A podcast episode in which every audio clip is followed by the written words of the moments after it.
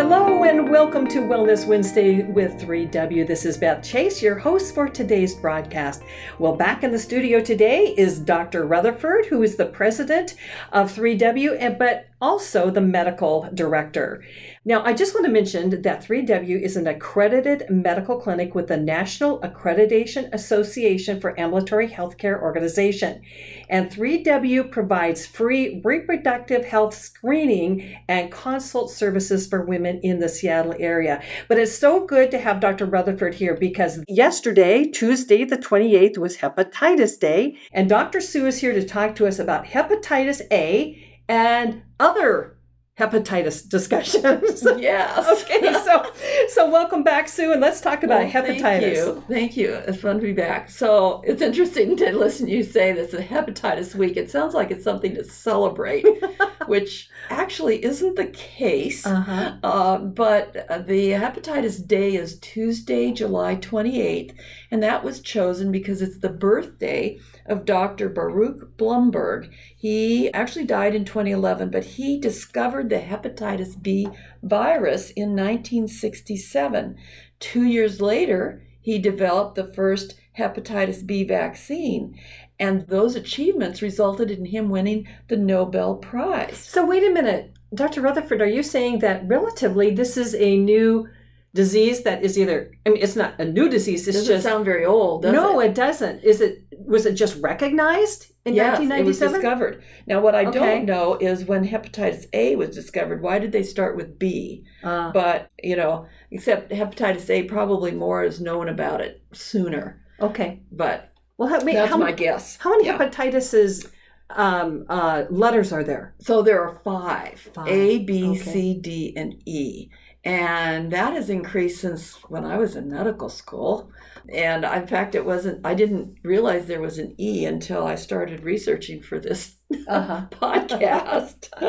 Like, oh my goodness. I also had to go back and pull out my immunization files this morning because I thought, did I get the hepatitis A vaccine? And sure enough, I did because it wasn't, hepatitis A vaccine was developed in 1996. Mm. So that's very recent. And of course, B was developed, Uh-huh. was developed sooner. Uh-huh. In fact, there's A and B have historically been the most common.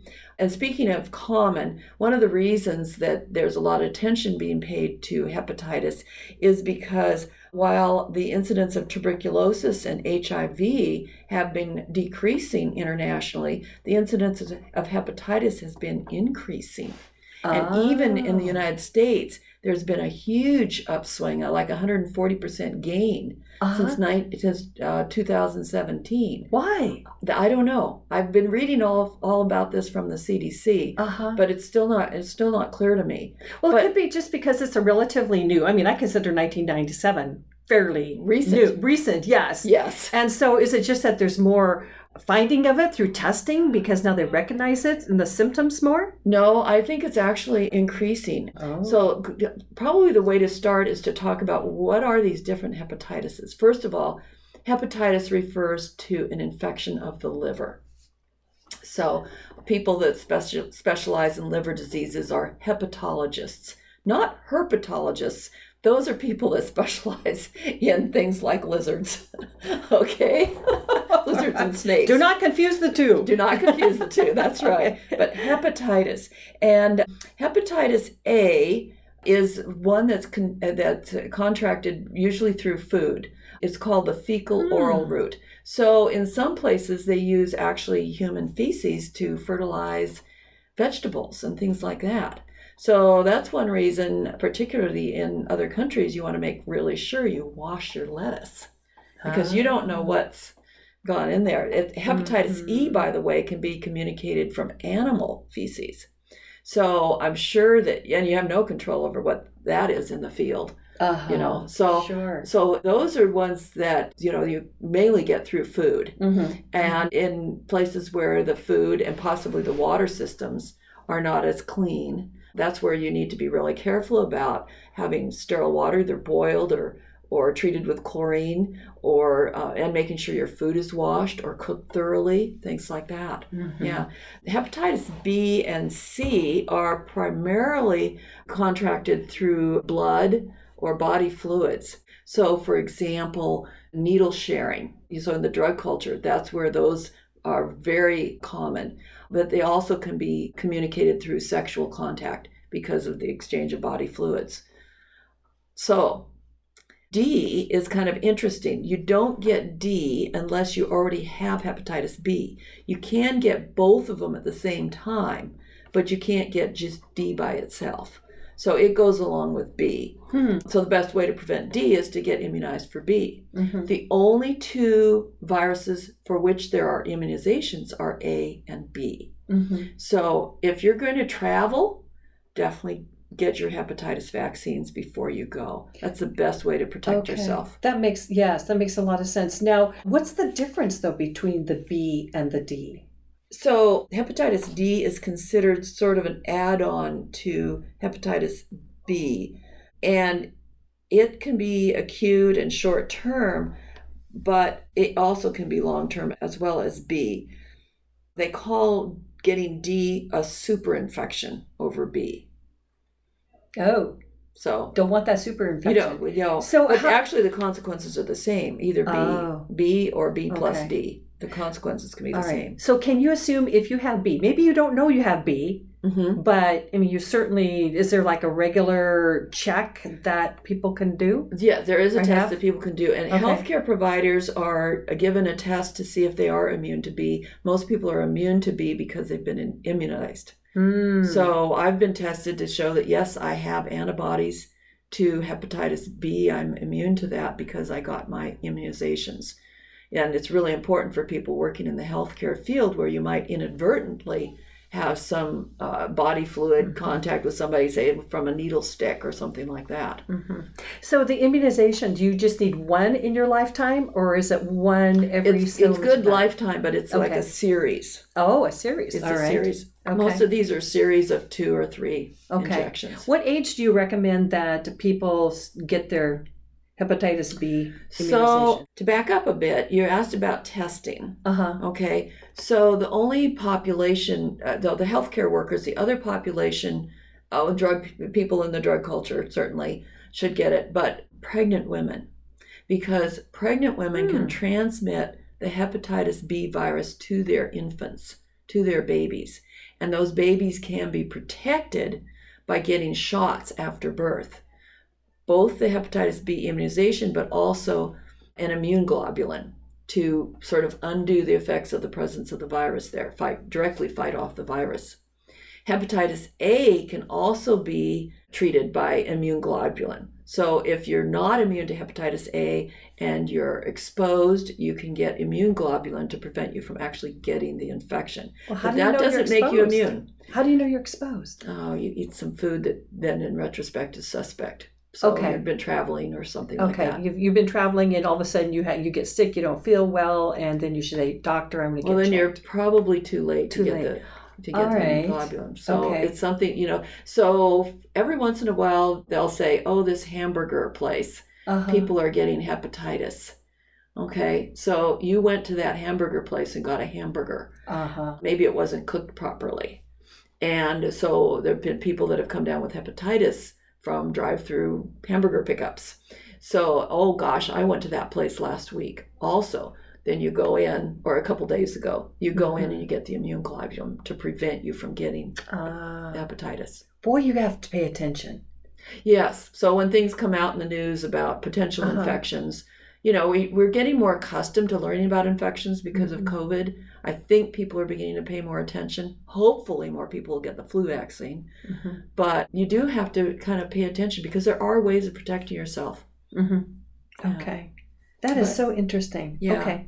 Would, would you like to know about how people get sick or what, what it's like to get sick with hepatitis? Yes. Okay, so it's very interesting because the list of symptoms includes, and this it'll vary depending on which hepatitis you get a little bit, but they pretty much all give fairly similar sorts of symptoms fatigue and malaise, fever, headache, poor appetite, abdominal pain, nausea, vomiting, diarrhea, jaundice, dark urine and clay colored stool. The jaundice, dark urine, and clay colored stool are because the, the liver's not processing the bilirubin properly, and so you get bilirubin in uh, you know in your skin it shows up as yellow like babies that have jaundice Mhm. you know they have too high bilirubin levels anyway and then even joint pain so how do you make a diagnosis from those symptoms I was gonna say, sounds like a, lo- a, a lot of things that could be. yeah yeah i mean there are lots of things that make you feel similar to that Uh huh. you know or various parts of those things Yes. so how in the world do you know you have hepatitis are you going because you're sick Uh huh. And so they do a bunch of lab tests. They look at your blood count, especially your white blood count. They draw liver function tests. And if your liver is infected, the cells are infected and they're they're they're uh, damaged. They release a whole bunch of liver enzymes into your bloodstream, so your liver enzyme levels go up. So that's the primary lab clue. But until you get that, you really don't know why in the world are you sick. Is it just the Mm. flu? Is it COVID? Is it hepatitis? Who knows? Mm-hmm. You know, it could be a, could be a lot of those things. But they do the labs. Labs show the elevated liver enzymes and say, oh gosh, this could be hepatitis. Then they can do specific tests for the various types of hepatitis. And they'll ask you questions like, have you been traveling? Where have you been traveling? Especially the South Pacific and Southeast Asia Mhm. are a hotbed for hepatitis. But what's interesting is this hepatitis A increasing in the United States. It's been pretty much a third world disease, but we're seeing more of it from people that have not traveled. That's according to the CDC. Uh-huh. So you wonder what's happening. You have people that came from other places. Now, this is the fecal oral. Are we not being good enough about how we're cooking our foods or washing our hands? Uh-huh. So hand washing isn't just for COVID, it's for everything. Wow. that is Yeah. such a great point. Yeah, I'm all over my grandchildren. Wash your hands right. after you go to the bathroom. Yeah. All right, so going back to these symptoms. Yes. So are you saying, Dr. Rutherford, that should anyone have these symptoms, they shouldn't not they shouldn't wait to go to the doctor. They might as well go to the doctor and let the doctor Yeah. do their thing. Well, I have to confess that, that if I get sick, I give it a little time. If Mhm. it's not getting better, then I go to the doctor. Okay. You know, because there's so many viral illnesses that we get, and we get sick for a Mhm. few days and we get better. And Mhm. you know, so I have to admit that I I kind of just, I start by waiting it out, making sure I stay hydrated and you know get some rest and things like that. Okay, so what is the benchmark? the benchmark. You know, if it seems to be getting progressively worse, you should go. If you Ah. can't keep hydrated, definitely go. That would be my number from one. diarrhea or something like yeah, that, Yeah, from or diarrhea, throwing up, you're okay. unable to keep fluids down. Uh-huh. You've got to go in. Okay. You- if you're starting to get dehydrated, Okay. You know, late in the process of dehydration, when you stand up, you get dizzy because your blood pressure drops because you don't have enough fluid in your blood vessels. Mm-hmm. And if that happens, you're probably about 20% behind on your body fluids. Ah. Yeah, so Okay. definitely you need to go in then and probably have somebody else drive you because Uh-huh. you don't want to pass out on the freeway. Oh, please don't do that. So, Yeah. am I hearing like about 48 hours? If Yeah, I might- I might give it better? 48 hours. 48 hours. now, what's interesting is that hepatitis can last a couple weeks, Uh huh. six months, and some of these, you know, hepatitis A cures. It goes away. There's no there are no chronic illnesses that are seen from that. Hepatitis E pretty much the same. What do you mean it cures? You mean there is something It gets take well. It gets it- well. on its own? Yeah, it, it goes away. it kinda goes you through get well. process. You get well Okay. from it. The Okay. exception are people that have had that are immunosuppressed because they've had like solid organ transplants. Oh, so like a kidney transplant Uh-huh. or a liver transplant or something like that. okay. Then uh, they, of course, people like that, people at high risk that are immunosuppressed, probably shouldn't wait 48 hours. If they're really Uh-huh. feeling sick, they should probably check in. Okay. And whether it's at least by phone call or they actually physically go in, you know, at least don't don't give up. Just you know, make sure Uh-huh. you get somebody to pay attention to you. Uh huh. So, do you think uh, with this COVID 19 pandemic that we're in, because some of those symptoms sound to me like COVID 19 in some That's ways. right. So, if I were to go in and get tested for COVID 19, do they also test for hepatitis to see if it's not COVID 19? Or is They- that a whole might- separate thing? They they're very likely to do some blood testing, which would be uh, which would provide the initial clues Hmm. that you might be sick from something else like hepatitis, which is the blood count, blood count, and the body chemistries and uh, liver enzymes tests. Mhm, mhm. So But they don't do that in these stationary. no, Uh, where they're just doing the like the nasal They're just doing swabs. the No, test. Oh, no. boy, we sure have to be informed on this and take responsibility for our health. We all have to do that all the time, I Yeah. guess. Yeah. I mean, this brings a whole nother level of understanding that maybe, you know, if, if we have these symptoms, COVID needs to be tested, but also ask for. Yeah, especially if you're not getting well. Yes. So if you're not getting well, you know, things that Uh-huh. are really bad tend to not get better, forget, get progressively worse, maybe, such as they not just lasting longer, but maybe more intense symptoms. You know, people worry sometimes about little aches and pains. They just kind of come and go and they pretty much go away, there's unlikely to be pathology. Mhm. In general, in our bodies, if there's pathology, things get progressively worse in some fashion. Mhm. That's the main. Yeah. Okay. And you know, Dr. Rutherford, so many times, and you've been on here before, basically what I'm hearing is take care of your immune system. Yes. Make sure that it's as Yes. healthy as it can be. Yes. Take care of yourself. Be, do what you can. Well, I mean, if you really want to expand the conversation, it's eating healthy, Mm-hmm. exercising, staying well hydrated, you know, washing your hands. You know, the the food issue. A lot of times you'll see cook something to 165 degrees for so long. I, what they say on the CDC site for say pork, for example, is that it should get to 185 degrees for at least a minute to kill some of the hepatitis. ah. Yeah, and Uh-huh. that freezing does not work. Freezing, Really? freezing will not kill these organisms. Yeah, Well, that's interesting. yeah. Lot- I mean, freezing will, um, has a good chance of killing some bacteria, Yes. but viral illnesses that's a different story. Huh. So if I if if someone was to get A, B, C, D, E, are there medications? So mainly for C, Uh-huh. there's uh, there's actual treatment for C, but the others it's basically supportive. There aren't any specific anti-virus, anti-hepatitis drugs. For C, there is. Okay, Dr. Rutherford, let's talk a little bit about Hep C. How is it different from the others? And just uh, educate us. Yeah. So Hep C is primarily transmitted through blood, potentially body fluids. So potentially uh, sexually transmitted as well as B. It may be more subtle in terms of symptoms. There are people that develop chronic hepatitis C that haven't really had symptoms. So that's probably an uh, important reason that people who might be at risk should get tested for it. The uh, treatment, there is treatment for Hep C, some antiviral therapy, and they give it to people for as long as maybe about three months. Mhm. So it's a long term treatment. Hep C is like Hep B and potentially D as well, in that it can result in chronic illness. A does not usually result in chronic illness. E usually does not, but Mhm. can for specifically at risk people. Uh, but B and C in particular are bad actors for, develop, for developing chronic hepatitis. So for hepatitis C, more than half of the people who get infected, it becomes a long term chronic infection.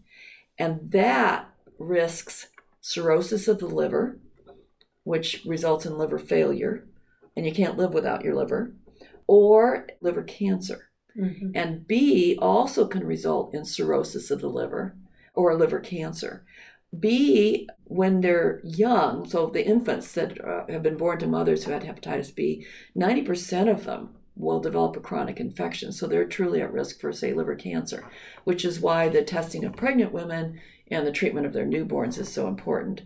If, as you get older, your risk for getting chronic liver disease after hepatitis B decreases. So if you're an adult, your risk may be 6% or less Mhm.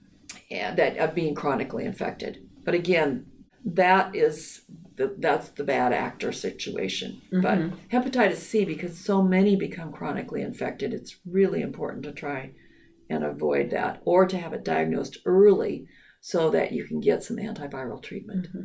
Uh, Dr. Rutherford, I know that here at the 3W Medical Clinic that we see a lot of sexually active women. Yes. And we also seem to be seeing a lot of sexually active women with multiple partners. Yes.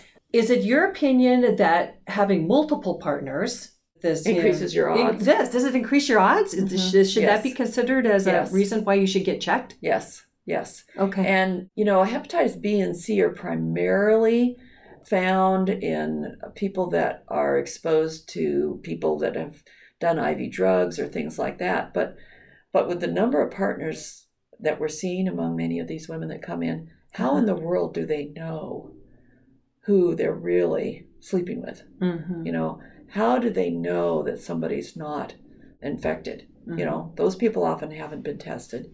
And I think there's incomplete awareness of what the real backgrounds are.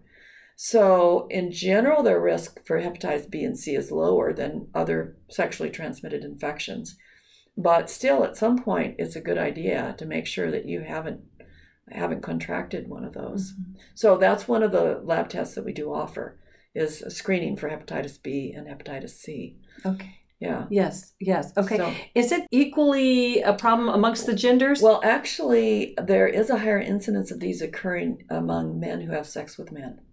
Ah, And okay. speaking of which, we actually do the STI testing for men as well. We have periodically men come in Mhm. and we can do the full panel of the STI tests on the men. So, Okay. yeah, so men are welcome to come as well. We don't Yes. see very many, but they're Yes. very welcome. Please come. Yeah, and Yeah, we're listed on the. King County Mhm. STD website, so that as a place that they can go. Mhm. So Yes, our services are free of charge, but you do need to pay that the um, lab cost. The lab cost. yeah, which they're very cost. modest. They're Yes. they're very modest. Yeah, Mhm. they're because they're a direct pay contract Mm-hmm. with the lab. Mhm. So we just ask people to pay what the lab is charging us. Mhm. So the things. symptoms uh, doesn't vary by gender.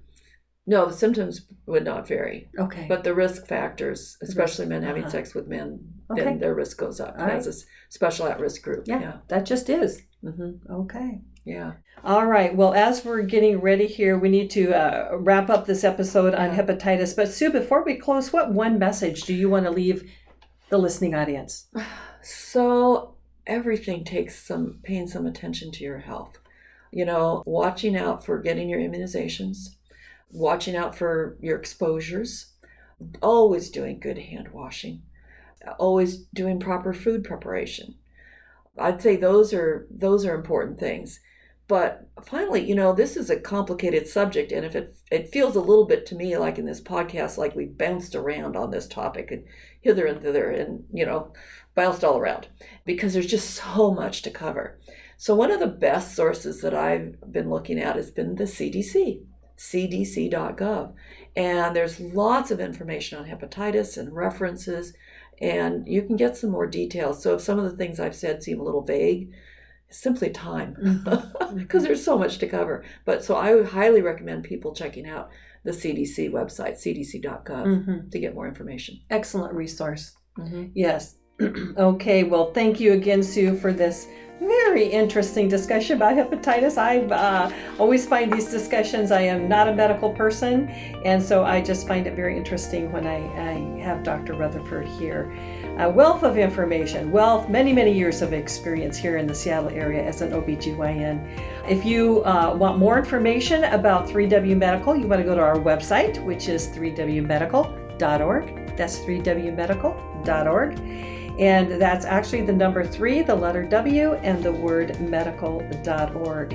Also, you know, we're looking for people who are interested in joining the 3W community by donating to the cause because what we do here is that we want to make sure that every woman in Seattle has access to a free medical clinic that does not make money from the choices that she makes. If you believe that's important, like we do, please join our community and you can sign up there at uh, right there on our website. So until next time, stay healthy and be well. And wash your hands. And what?